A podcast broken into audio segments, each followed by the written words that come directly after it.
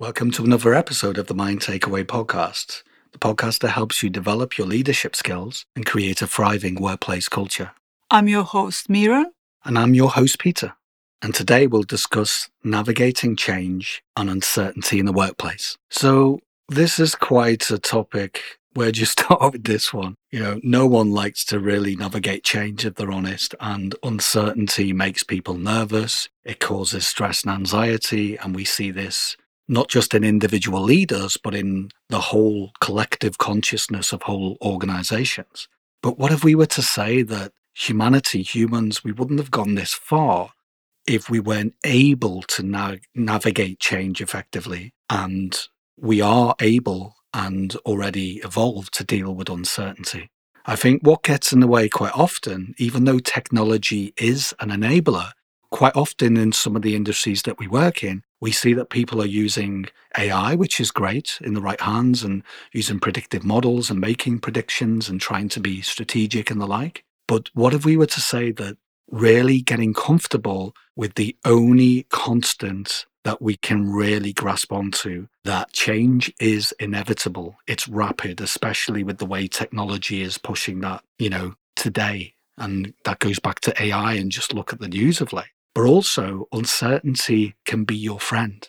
What we often say to leadership teams and individual leaders and whole organizations sometimes in our talk, if you prepare for opportunity, if you get curious and creative about, okay, well, we can't see what's around that corner. It may or may not be a blind spot, but what can we do? Can we create the right conditions that should we see an opportunity that we never envisaged and something that quite often in some organizations might cause them to have knee jerk reactions. It might frighten them even more. But what if we were to say that some of the best companies in the world that are really, really doing well at the moment with uncertainty and change are the ones that are just willing to accept that they don't know everything, that they'll never be able to know what's always in that in that space where they just can't see. And it's been able to just get comfortable with that because we've always been able to deal with it as a species. Companies have always been able to deal with it. The ones that haven't are, for example, the Kodaks of this world, and there's other companies that I won't name. But they're the companies that their leaders got complacent. They scared themselves into adapting and to be changeable and be pliable and to be agile.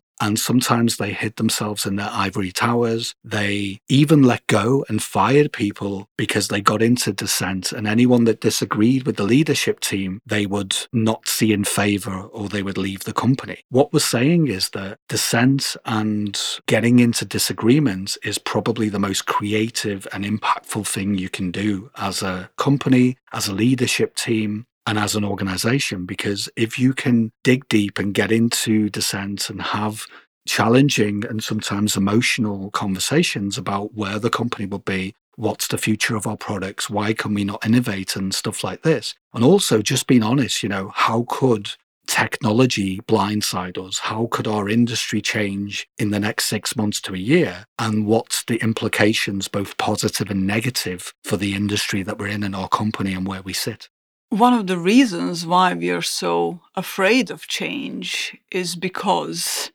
we think that it's all on us.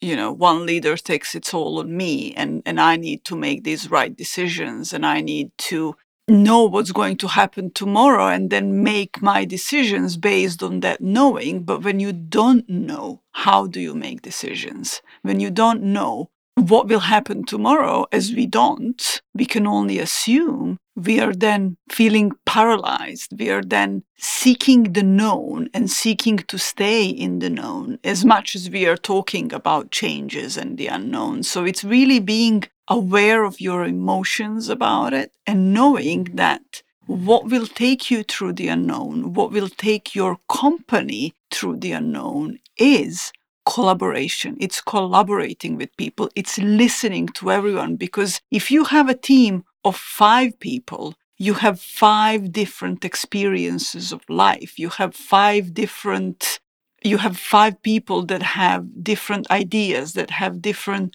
thoughts, that have different skill sets. And so if you get comfortable listening to other and co- others and collaborating with them, it is much easier to go through change. It is much easier to navigate change it's much easier to navigate the unknown because we cannot know unknown. We cannot know what will happen tomorrow, but we can navigate whatever happens as well. And when we facilitate strategy and team building sessions with leadership teams, quite often what we do is just slow them down and get them comfortable and show them that when they create the right conditions, strategy is great. You know, you have to be strategic as a leader, as a leadership team, as a company. But what if we were to say that strategy will only get you so far? But strategy with having clarity of mind, exploring some of the things that could or may or may not happen in the future, just makes it more comfortable and it also prepares you, like we said, for opportunities. And it's these companies that have been in operation for years, decades, and sometimes even 900 years. That's what they've been doing. If they want to be able to survive into the next decades and for another 50 years or another 100 years, then what they need to do is think regenerative, regeneratively and sustainably. Because one of the things that can really get in the way when people are being strategic and fear sets in is really when is enough enough? So, what we mean by that is companies need to grow and growth is a good thing. But when growth is just the driver, the only focus at the cost of everything else, at the cost of humanity, at the cost of the planet, at the cost of the resources that are not, at the resources that are not at the cost of resources that may or may not run out even in our lifetime. So it's really thinking about, you know, what's our footprint as a company? Where would we like to be? But it's also taking a step back and getting clear as a team, as an organization about what would be a great future for the company, but also in alignment with having a lesser footprint and making sure that we are protecting the planet and also protecting our people. Because quite often, successful companies can go from high performance collectively into middle performance and sometimes damaging performance where they just get so low that the company starts to act erratically. This is usually because the leaders in the company have suddenly lost their humanity. They they don't share the vision, mission, and purpose. There's no alignment of goals. They're suddenly their values collectively are in complete misalignment to what the company's mission and what they're doing. And if that happens, you've got a problem because people talk a lot about community in a company and company culture. Well, good, solid company, company culture, one that people can really get their teeth into and really own and be proud to work with, is one that's in alignment with values. It's in alignment with the planet and it's in alignment with sustainability and regener- regenerative leadership.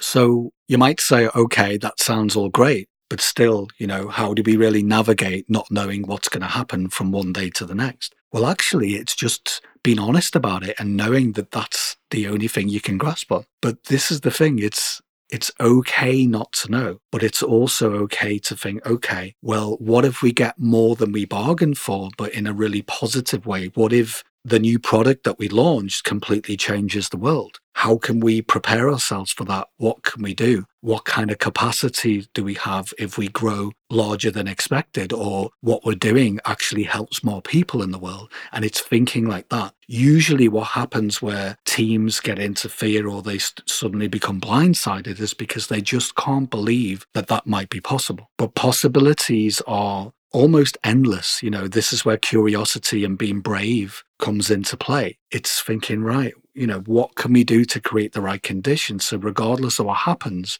we've got the agility, we've got the flexibility as a team, as an organization, we are pliable and we can deal with anything. And that's really what dealing with uncertainty and navigating change is all about. So, so we hope this episode has been useful and impactful. And as always, let us know, send us your comments, your suggestions, and thank you for listening. Thank you. Bye. Bye.